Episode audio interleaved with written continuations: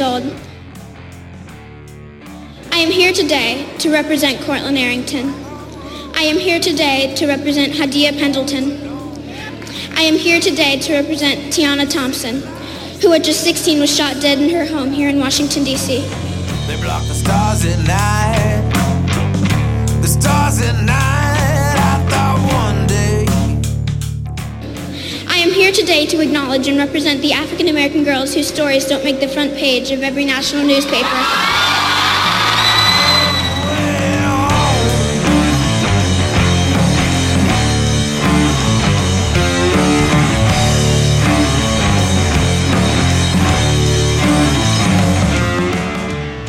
People have said that I am too young to have these thoughts on my own. People have said that I am a tool of some nameless adult. It's not true. My friends and I might still be 11, and we might still be in elementary school, but we know. We know life isn't equal for everyone, and we know what is right and wrong.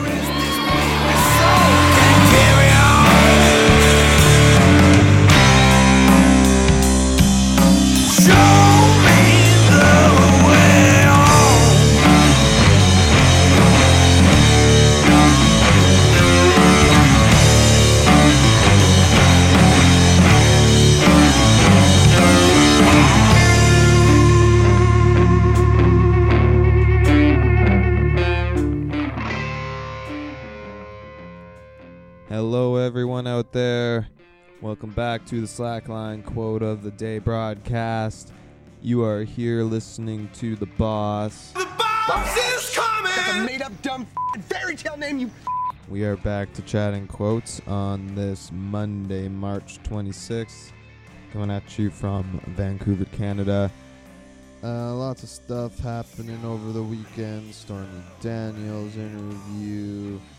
President continues his firing tirade. Um, and uh, feeling like at this point I'd rather have a 17 or 18 year old from Stoneman Douglas High School as the President of the United States. That would probably work out a lot better for everybody. Uh, and speaking of that, they are the inspiration to our story today, to our quote today. Uh, who is our sponsor bringing us our quote today? Let's take a look. Elementary School for Adults. Feeling humbled by intelligent and well spoken preteens? Is your child beating you at Scrabble? Come visit the Elementary School for Adults, relearn English, find out that the earth is round, even offering courses in basic human decency and manners. That is the Elementary School for Adults bringing us our quote today from. It comes from an 11 year old middle school student uh, from Washington, D.C., Naomi Wadler, who spoke at the uh, March for Our Lives rally. Uh, and her quote I am here today to acknowledge and represent the African American girls whose stories do not make the front page of every national newspaper. That again, Naomi Wadler uh, from the March for Our Lives rally. Uh, she spoke there for uh, about four minutes. Um, again, 11 years old.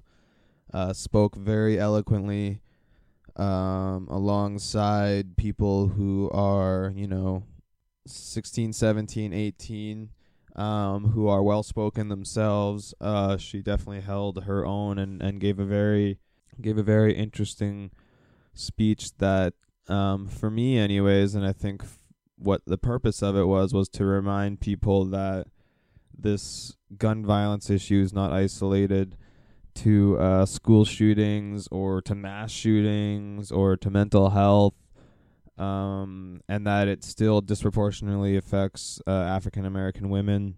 So I went and read the stories of the three uh, young women that she mentioned in her speech um, that she was there for. Uh, she first mentioned Courtlin Arrington, who was shot by a fellow student, um, Michael Jerome Barber, at an Alabama high school uh, less than a month ago, March 9th.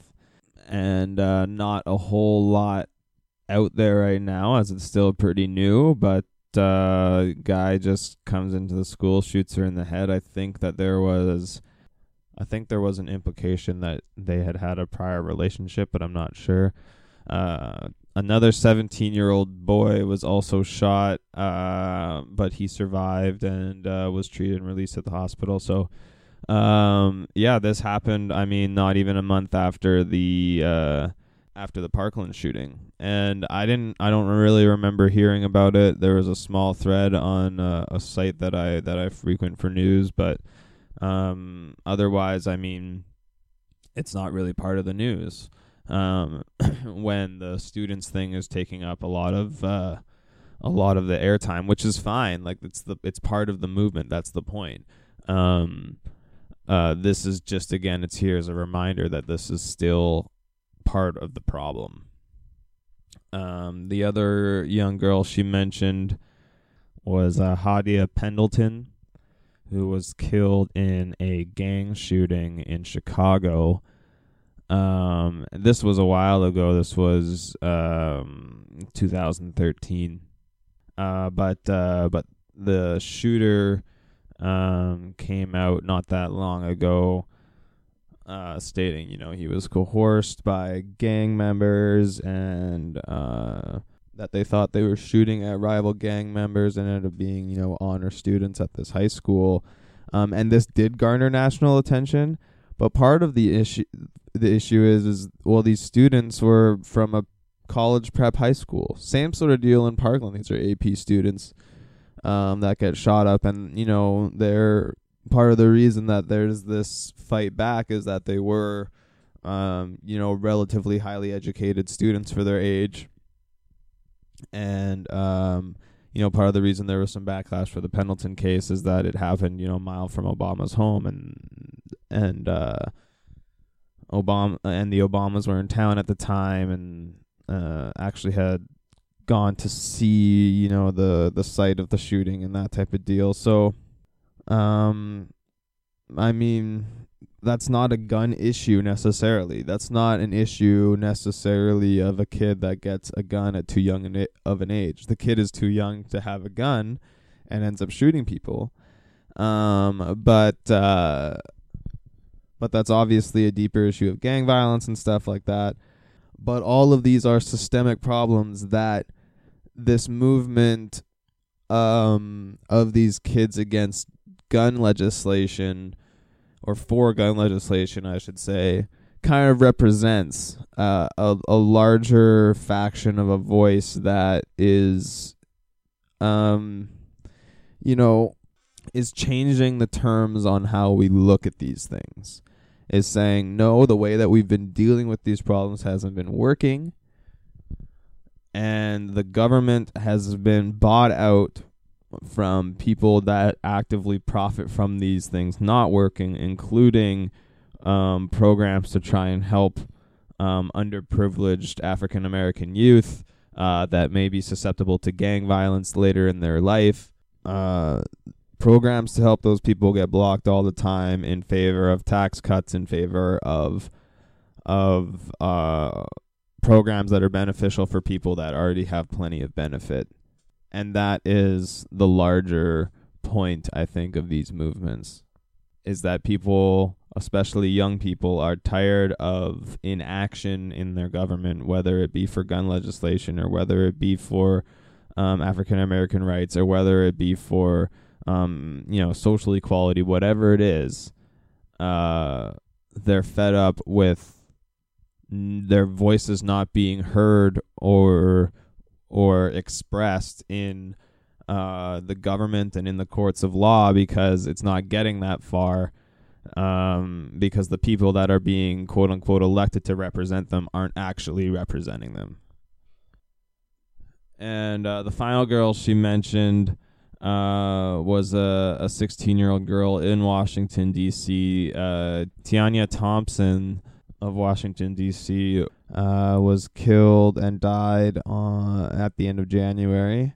You know, all it kind of says in this article from January is that a 16 year old girl was shot in the head near this university, Gallaudet, Gallaudet University, and has died, and that it was believed to be part of a domestic dispute, and that they are searching for a vehicle um, but that's kind of all there is about it. You know, uh, one kind of small article from you know a Washington's top news bulletin, and uh, and not much else. And so you know, not that necessarily it should be getting the same type of attention that the mass shooting is getting. Obviously, that is much more public and involves a lot more people.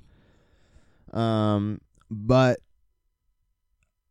the amount of people that are dying at that rate in those mass shootings is not is not as high as you know y- young African Americans that are dying uh, in uh, in intercity violence like this, and so and not just that, uh, of course, uh, through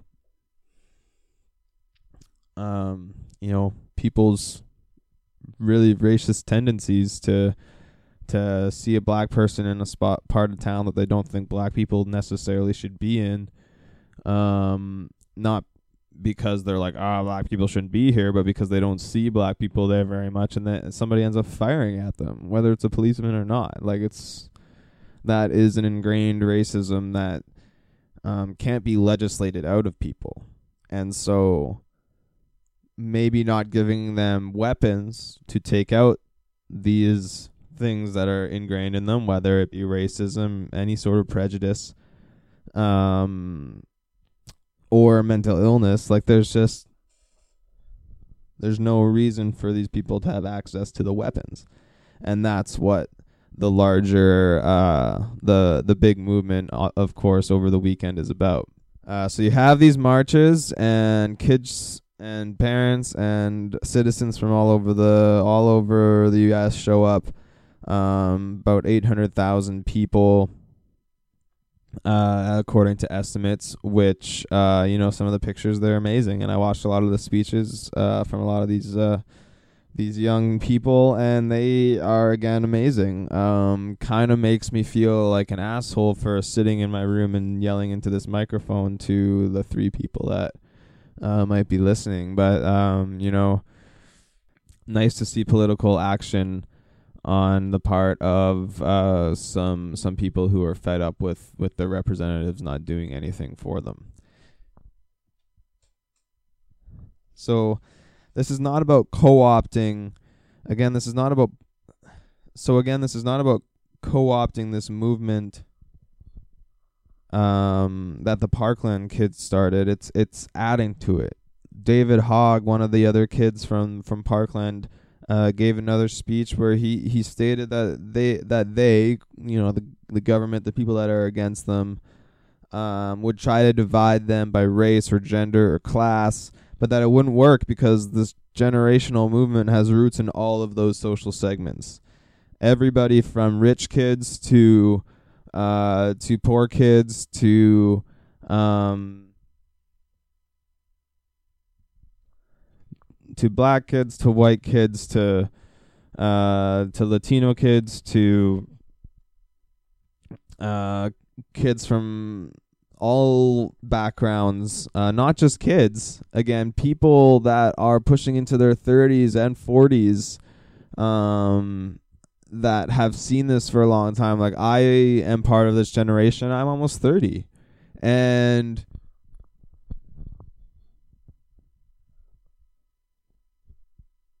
and there are people that are uh, you know older than me that are part of this generation caught up in this sort of uh you know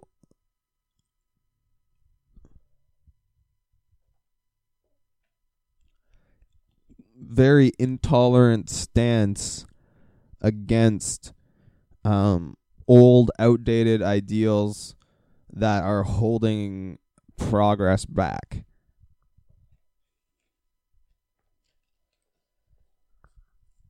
Um, and as Naomi uh, Naomi pointed out in her speech, uh, they are only a few short years from voting. So, um, you know, some of these Parkland kids just turned 18. Some of them will, like, in the next year, five, ten years, all of these people will be of voting age, and there will be a flood. And I think the most important thing that they are bringing attention to is is midterm elections because that is where the power ends up lying and I think that's what people have kind of forgotten about um, in regards to their own political system in in the U.S. because people are always wondering about this electoral college and and uh, and how these people are getting their votes.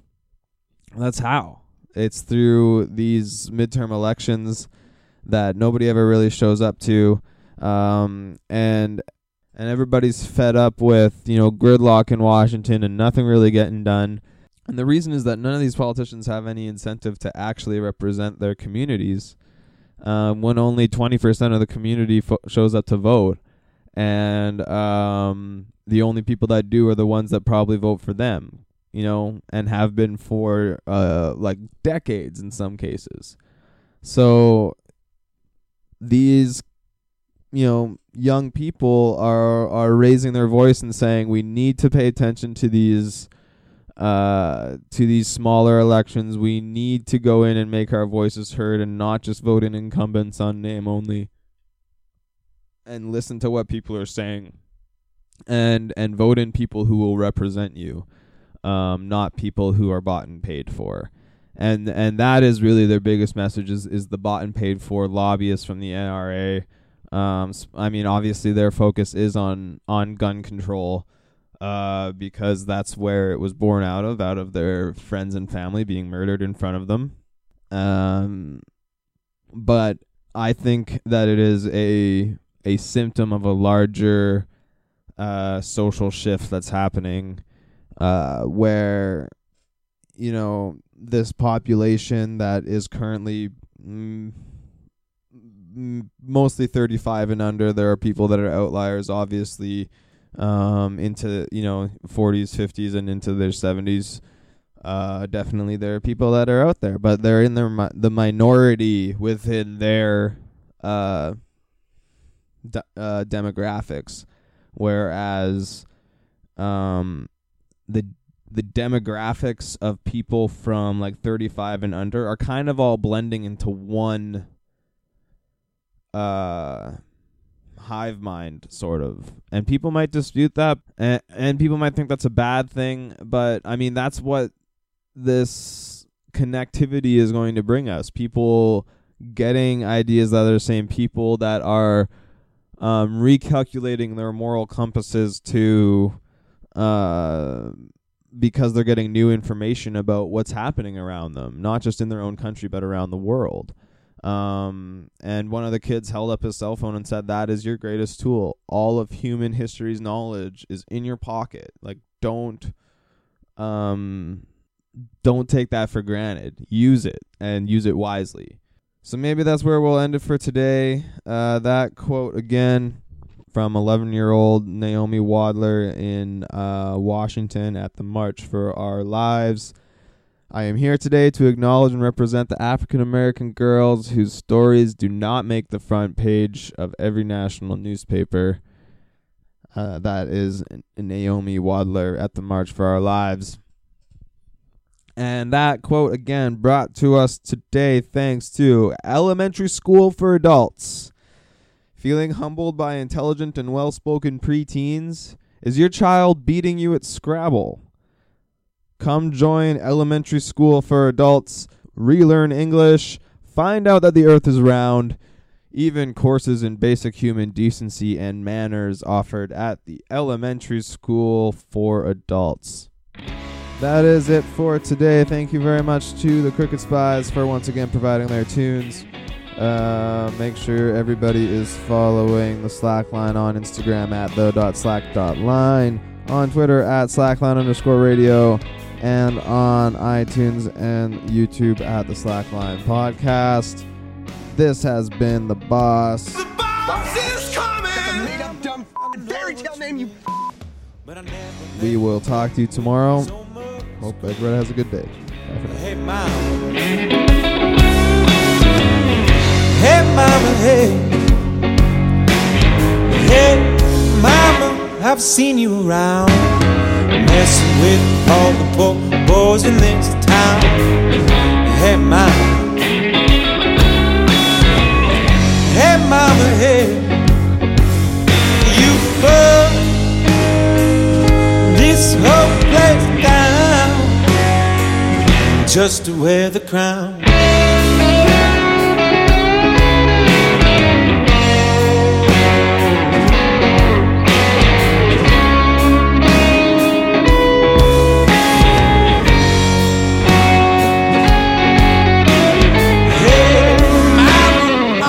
what you need.